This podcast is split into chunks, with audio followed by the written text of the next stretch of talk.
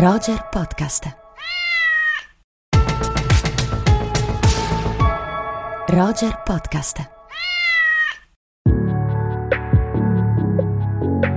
Amiche e amici di Roger, bentornati al nostro appuntamento settimanale con il cinema. Io sono Simone Spoladori, questo è Rubik e qui con me ovviamente c'è Andrea Chimento. Ciao a tutti, ciao Simone, bentrovate e bentrovati. Ciao Andrea, bentrovato a te.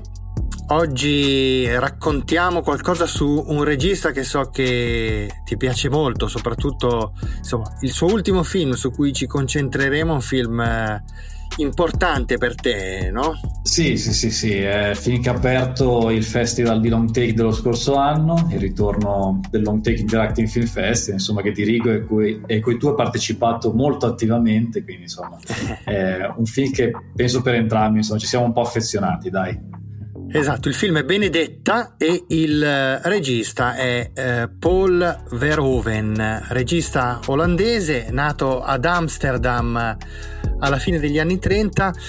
Ah, eh, ho, scoperto delle cose straordinarie su questo personaggio, a parte che eh, appunto, nato ad Amsterdam poi si trasferisce a Laia che è una delle zone più problematiche dell'Olanda durante la seconda guerra mondiale perché eh, sede eh, della, delle, delle, più importanti basi naziste durante la seconda guerra mondiale, quindi bombardata a tappeto dagli alleati e Verhoeven ha spesso raccontato questo periodo della sua vita in cui era molto piccolo ma di cui si ricorda questi momenti davvero terrificanti che poi hanno contribuito alla costruzione del suo immaginario per sua stessa ammissione.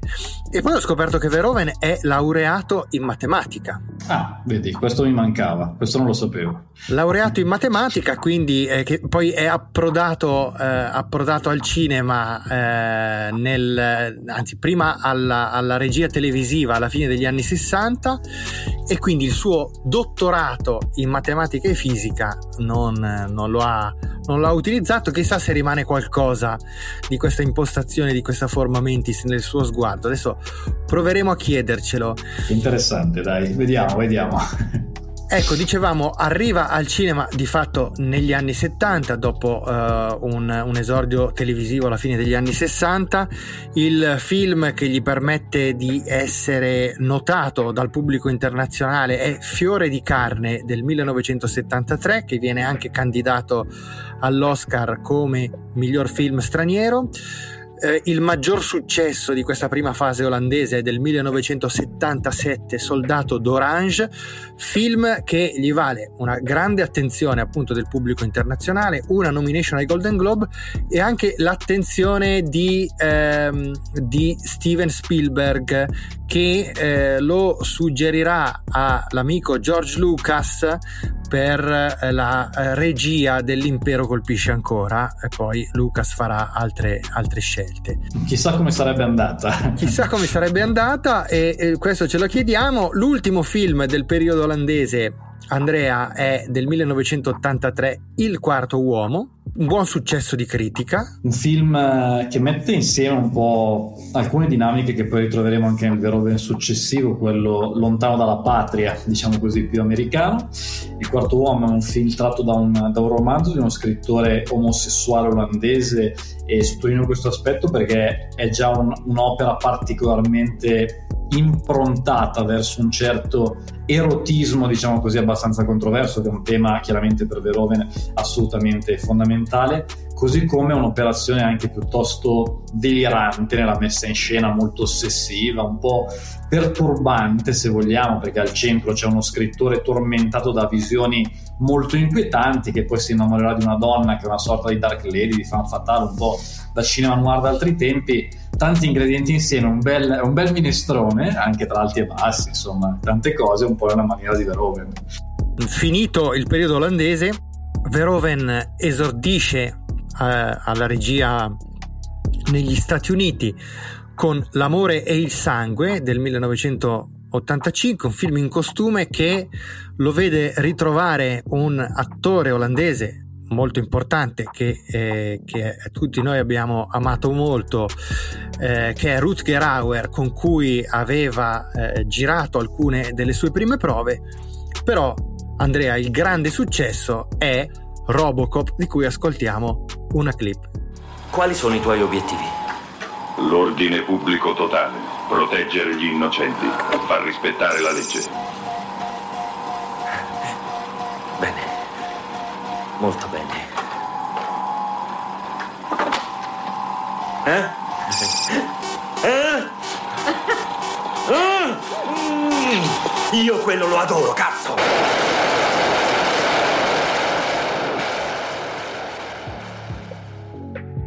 Ecco, Robocop è un film che si rifà per uno scenario, un immaginario dell'epoca molto, come dire, diffuso in tante modalità nel cinema americano non solo, che è quello del cyberpunk. È un film che mi sembra figlio in parte di Blade Runner di Ridley Scott, ma soprattutto di Terminator di James Cameron, che esce tre anni prima. È un film, insomma, in cui la trama credo la conosciamo tutti. Comunque, diciamo, c'è questo cyber poliziotto che dovrà prevenire, diciamo così, alcuni, alcuni, concetti legati alla criminalità in una maniera anche qui abbastanza avveniristica. È un film che rientra un po' anche in un contesto della fantascienza distopica, potremmo dire, però è un film con tante tendenze, mi sembra correnti che vengono messe insieme, però la sua forza è anche un po' che un film molto riconoscibile, insomma, con un tocco molto personale un tocco molto personale che di fatti non ci sarà eh, nei due seguiti, Robocop 2 e Robocop 3, in cui Verhoeven non è coinvolto e che perdono proprio questa, eh, questo tocco autoriale, diciamo così, del regista olandese, tocco che ritroviamo nel 1990 con quello che ti dico subito è il mio film preferito della filmografia di Verhoeven, Total Recall, atto di forza di cui ascoltiamo un'altra clip. Doug, Bob McLean, piacere di vederti. Lieto a riconoscerla. Vieni, vieni. Siedi, mettiti pure comodo. Grazie. Allora, aiutami un attimo, Doug. A te interessava il ricordo di... Marte. Eh... Sì, Marte. Ci sono problemi? Uh... Per essere sincero con te, Doug, se è lo spazio che ti attira, credo che ti piacerebbe molto di più una delle nostre crociere su Saturno. I nostri clienti ne sono entusiasti. No, a me non interessa Saturno. Ho detto Marte. Ok, il capo sei tu. E Marte sia. Atto di forza, forse anche il mio film preferito di Verhoeven, comunque insomma tra i, tra i, preferiti. Alla base c'è Philip K. Dick, che già abbiamo un po' mezzo nominato con Blade Runner, siamo un po' dentro quel contesto lì, quel concetto lì, e c'è anche un grande, in tutti i sensi, Arnold Schwarzenegger in questa sorta di eh, ruolo di questo operaio edile, chiamiamolo un po' in questo, in questo, modo, che è vittima di un sogno ricorrente che lo vede proiettato su un, su un altro pianeta, se non ricordo male Marte, e da qui si sviluppa una storia che gioca molto anche con l'onirismo, con la fantasia, in cui Verhoeven proprio si sfoga eh, visivamente. Si sfoga alla grande, sì, assolutamente. Marte, anno 2084 film straordinario tratto appunto da, da Philip K. Dick e qui c'è anche eh, tra l'altro mi è venuto in mente Arnold Schwarzenegger era uno dei candidati a interpretare Robocop tre anni prima poi eh, viene scelto uh, Peter Weller o Weller, non, non, non, so come si pronunci, però Peter Weller viene scelto Peter Weller per interpretare Robocop. Eh, qui però c'è un grandissimo Schwarzenegger, c'è anche però l'incontro con Sharon Stone. Che poi, due anni dopo. Che poi originerà un film, Andrea, che è, è, diciamo, è alla base diciamo così, dell'immaginario erotico, eh, almeno della mia generazione, che è leggermente diversa dalla tua e che quindi negli anni 90 era in piena adolescenza e quindi come puoi immaginare Basic Instinct del 1992 accendeva eh sì. il nostro ingenuo immaginario erotico. Che tra l'altro è un bel film perché oggi magari Basic Instinct viene un po' ricordato soltanto per la famosa scena dell'accavallamento delle gambe, per il suo erotismo, eh. ma è un secondo me è un buon film, insomma, senza, senza, esagerare, ma un film ancora molto Hitchcockiano. Io ci vedo sempre tanto di Hitchcock nel cinema di, di Verhoeven, mescolato un po' al noir, mescolato anche a certe fondamenta, diciamo così, psicoanalitiche in generale che lui spesso va a toccare. Chiaramente poi quella sequenza rimane impressa, però è un film che a mio parere funziona ancora oggi anche per altre ragioni. Potrebbe dirci la natura del suo rapporto col signor Boss? Ho fatto sesso con lui per circa un anno e mezzo. Mi piaceva farci sesso. Non aveva paura di sperimentare. Mi piacciono gli uomini così, che mi fanno godere. Mi ha fatto godere moltissimo. Ha mai intrapreso pratiche sadomasochistiche, signorina Tramell? Con esattezza, che cosa aveva in mente, signor Corelli? Lo ha mai legato? No. Non lo ha mai legato? No. Johnny amava troppo usare le mani. Mi piacciono mani e dita. Soprattutto in questo film, ma anche in altri film successivi, c'è questo legame hitchcockiano che corre proprio sul filo della, eh, della psicoanalisi e di una eh, riflessione sempre molto eh, provocatoria, intelligente, arguta sul desiderio, sui suoi limiti, sui suoi confini, sulla sua inarginabilità. Temi che si ritrovano tre anni dopo, nel 1995, con Showgirls, di cui ascoltiamo una clip. Dov'è che vai? Las Vegas! Inseguire un sogno. Devo fare il confreno! Ah! Tre e quattro. Ed essere disposti a tutto. Nessuno mi porterà via il mio ruolo. Per realizzarlo. Io sono una ballerina! Quella è una vera tigre, sprizza erotismo da tutti i pori. Ecco Andrea, Showgirls è un uh, fiasco, diciamo. È un grande flop, molto stroncato. Flop, sì. molto stroncato. Le pernacchie d'oro che abbiamo citato con Franco d'Assisti settimana scorsa per eh, il Festival di Berlino, per, per, eh, abbiamo assegnato insomma le nostre pernacchie d'oro berlinesi. Ecco, Showgirls ne fa incetta proprio. Sì, eh, diciamo che è un film, secondo me, comunque con dei motivi di interesse perché si muove tra questo trash sfrenato e qualche passaggio che quasi io arriverei a definire poetico, perché è una sorta quasi già di ragionamento tra il sacro e il profano, che poi mi sembra un po' il tema portante di Benedetta. Diciamo che è un film che non si può difendere troppo, però Mm, credo che forse nel corso degli anni possa essere un minimo rivalutato. Non è un film proprio da, da salvare, magari un film a cui arriverei faticosamente a una sufficienza, ecco, ma neanche proprio una stroncatura feroce come ha sempre avuto. Eh. Ecco, io invece spenderei più energie per difendere Starship Troopers, che è, è, è, anche qui insomma non è stato un un eh, grandissimo successo, non un flop come, eh, come Showgirls, però anche questo diciamo un film controverso, però secondo me che ha, ha davvero molti molti motivi di interesse. Sì, questo per uno dei film più importanti di Verhoeven in assoluto, al pari di Atto di Forza e di qualcun altro che arriverà successivamente. Questo è un film, secondo me, di grande intelligenza. Perché? Perché utilizza la fantascienza in una chiave intanto ironica. Mi sembra un film che non si prende troppo sul sì. serio, già questo spesso è un merito. Sicuramente. Però mi sembra un film che è molto, molto aggressivo nei confronti di una certa critica alla società americana, una certa idea politica, perché è un film che parla in una maniera aggressiva, riuso questo termine, sia di aspetti militari, diciamo così, dell'aspetto della militarizzazione della società americana, ma anche di xenofobia in una maniera non da poco. Mi sembra un po' riprendere quell'immagine di fantascienza dei film di serie B degli anni 50, quello modello l'invasione degli ultracorpi, insomma, quel concetto lì, trasportandolo un po' agli anni 90 e è un film intelligente, assolutamente. Sì, sì, assolutamente concordo con te. Forse io arriverei a definirlo il film più politico sicuramente, di, sicuramente. Di, di, Verhoeven e tra l'altro con un finale ironico, cinico, nero, cupo, davvero potente. E quindi un film eh, assolutamente da recuperare questo eh, Starship Troopers l'esperienza hollywoodiana si chiude tre anni dopo con L'uomo senza ombra. Eh, questo... E qui facciamo più fatica. Eh, eh? Qui facciamo più fatica, questo purtroppo è un film secondo me bruttino, mediocre, anche qui niente di grave per carità, però non è un film che funziona, è un film che vuole un po' rifare l'idea anche un po' classica dell'uomo invisibile, quindi andiamo nella Universal degli anni 30, addirittura per giocare su questo aspetto, però insomma negli anni 2000 un film che gioca su questo concetto dell'invisibilità a livello anche di effetti speciali è un film che è nato molto vecchio, ecco. O già vecchio se preferite. Allora, adesso eh, ascoltiamo invece una clip che è relativa al primo film che Verhoeven gira dopo la parentesi, la lunghissima e eh, assolutamente di successo parentesi americana. Ascoltiamo una clip da Black Book. La sua famiglia è stata sterminata dalle SS. Puoi restare qui, ma dovrai lavorare.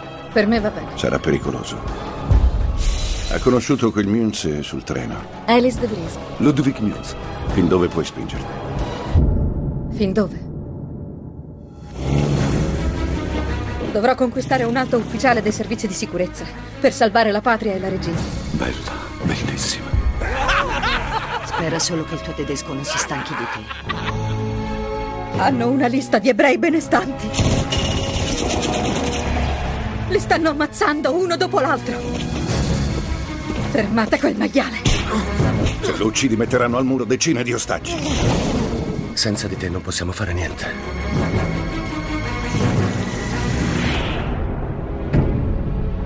C'è scritto tutto qui. Mi hai preso per un idiota. Voglio sapere tutto. Sei una spia. Domani verrai fucilata. Perché spargere altro sangue? La guerra è perduta. Ecco, Black Book, siamo al 2006, è presentato in concorso alla mostra del cinema di Venezia e qui sostanzialmente, come dire, Verhoeven recupera in toto la sua matrice autoriale in un film secondo me molto denso, molto importante, forse non perfettamente riuscito, anche un film molto lungo che ha delle parti che tendono anche un pochino a sfilacciarsi, si, eh, si torna indietro nel tempo dopo la fantascienza delle ultime prove, si torna a, alla eh, seconda guerra mondiale e si, tor- si, si passa proprio a raccontare eh, l'occupazione nazista dell'Olanda che, eh, che eh, Verhoeven ha sperimentato direttamente quando era molto piccolo. Sì, credo sia un film a cui lui tiene molto. A mio parere è un film che funziona a metà, diciamo così, tra grandi momenti e tanti passaggi un po' troppo prolissi, un po' un melodrammone d'altri tempi. Paradossalmente sembra più questo, a mio parere, un film americano rispetto a tanti suoi film americani. Mi sembra più un film hollywoodiano questo nel, nel concetto un po' stilistico e narrativo, chiaramente poi i temi vanno sull'Olanda e sulla sua esperienza rispetto a tante pellicole che con Hollywood magari non c'entravano così tanto nei decenni precedenti. Così un esperimento sicuramente intenso, come hai detto tu, lungo, così così a mio parere l'esito finale, però insomma sicuramente un'operazione importante per Verhoeven anche per stancarsi un po' dalle produzioni americane. E invece che conosciamo tutti è del 2016 Elle che arriva direttamente a Cannes. Ecco, Elle forse se proprio dovessi fare una classifica del cinema di Verona, anche un po' faticosamente nelle posizioni, potrebbe anche essere al primo posto della mia classifica, ma insomma diciamo che siamo lì con gli altri film che citavamo. Mi sembra una pellicola capace di scuotere in una maniera davvero profonda. Qui siamo di fronte a un personaggio, una donna, Isabella Uperti, una delle sue prove più, più significative in assoluto, è la manager di un'azienda importante che realizza, implementa insomma videogiochi che dopo diciamo così una forma di violenza, chiamiamola anche uno stupro all'interno delle sue mura domestiche, inizia a cambiare, diciamo così. E mi sembra questo un film che sia una grande provocazione, ma molto sottile, nonostante il tema di cui tratta. Mi sembra una pellicola che non gioca così tanto sull'aspetto così esplicito, ma gioca molto col simbolismo, mescolando più che Hitchcock, in questo caso direi quasi Chabrol, che è un regista molto Hitchcockiano e chiaramente si rifà un po' quel concetto, c'è un po' anche di Michael Haneke, cioè siamo dentro un po' quel tipo di cinema Sì, sì. europeo che quasi va sadomasochisticamente, spero di averlo detto giusto, quasi a giocare volontariamente con l'aspetto della violenza in una situazione psicologica davvero, a mio parere, interessante. Ecco. È vero, è vero, una sorta di, diciamo così, di cinema della crudeltà anche per, per citare, per citare Artaud e eh, che però riesce come dire, l'impressione è che Elle riesca a, a, sviluppare, a portare a compimento alcuni temi, alcuni spunti che troviamo disposti anche un po' a macchia di leopardo nella filmografia di Verhoeven, quasi sempre presenti, e però che in Elle riescono finalmente a, a trovare una, una, dimensione più, eh, più compiuta, più forte, più impattante la stessa che ritroviamo in un film per certi versi ancora più eh, dirompente, ancora più provocatorio, ancora più ironico secondo me, sì, sì. che è Benedetta del, del 2021, film che eh, ha aperto eh, il Long Take Interactive Film Festival e che è il film che consigliamo alle nostre amiche e ai nostri amici di andare a vedere al cinema perché trova finalmente distribuzione il prossimo weekend in uscita proprio eh, in questi giorni, è uscito il 2 marzo. Sì, due anni dopo la presentazione al Festival di Cannes dove ha avuto una ricezione chiaramente molto controversa, alla base c'è una storia vera che Verhoeven si gioca in una maniera abbastanza curiosa ma tra poco ne parliamo poi nell'approfondimento.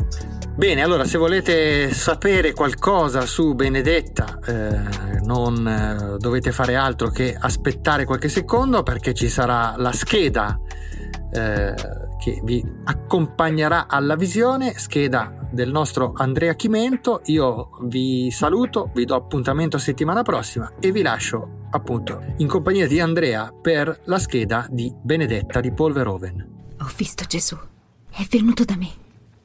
Sono la sua sposa, no? Gesù mi ha fatto questo. Le stimmate! Gesù Cristo ha scelto la nostra beata sorella. Santa Benedetta. Benedetta, mi trovate troppo propenso a credere al miracolo? Penso che voi non ci crediate affatto. Il nostro consiglio di questa settimana va sicuramente a Benedetta di Paul Verhoeven, un film che parte da una storia vera raccontata anche in un eh, romanzo Attim pure del 1986 una storia vera però che diventa una matrice anche quasi fantasy per Verhoeven. La storia di questa suora, questa possibile santa che va a contatto con i santi, con Gesù, con qualcosa di assolutamente mistico, viene letta da Verhoeven in una chiave che va a mescolare in una maniera assolutamente profonda e interessante il sacro e il profano. Benedetta per me è uno scontro tra queste due, due forze che va a toccare delle vette bassissime di trash puro per poi toccare toccare delle vette altissime che a mio parere sfiora il sublime. Il film è questa mescolanza, è un film con cose straordinarie, con cose pessime, volutamente crea questo effetto assolutamente straniante e alienante, tant'è che io lo reputo una delle visioni più sconcertanti e anche davvero strane di tutta questa stagione. Benedetta è interpretata da Virginie Doyen che fa una grande prova e appunto in questa mescolanza anche di registri, di stili, di generi, di narrazioni si va a creare una pellicola che mi sembra molto divertente, molto interessante, molto coinvolgente e appassionante, ben girata, con un'estetica elegante che anche questa a volte va a cozzare con delle sequenze invece che sembrano figlie di tutt'altra parola possibile rispetto a quella dell'eleganza. Arriva finalmente in sala dopo due anni dalla presentazione al Festival di Cannes questo film ed è un film da non perdere anche perché poi è davvero una pellicola su cui discutere, quindi vi divertirete anche a parlarne con i vostri amici, parenti, conoscenti e appassionati di cinema in generale.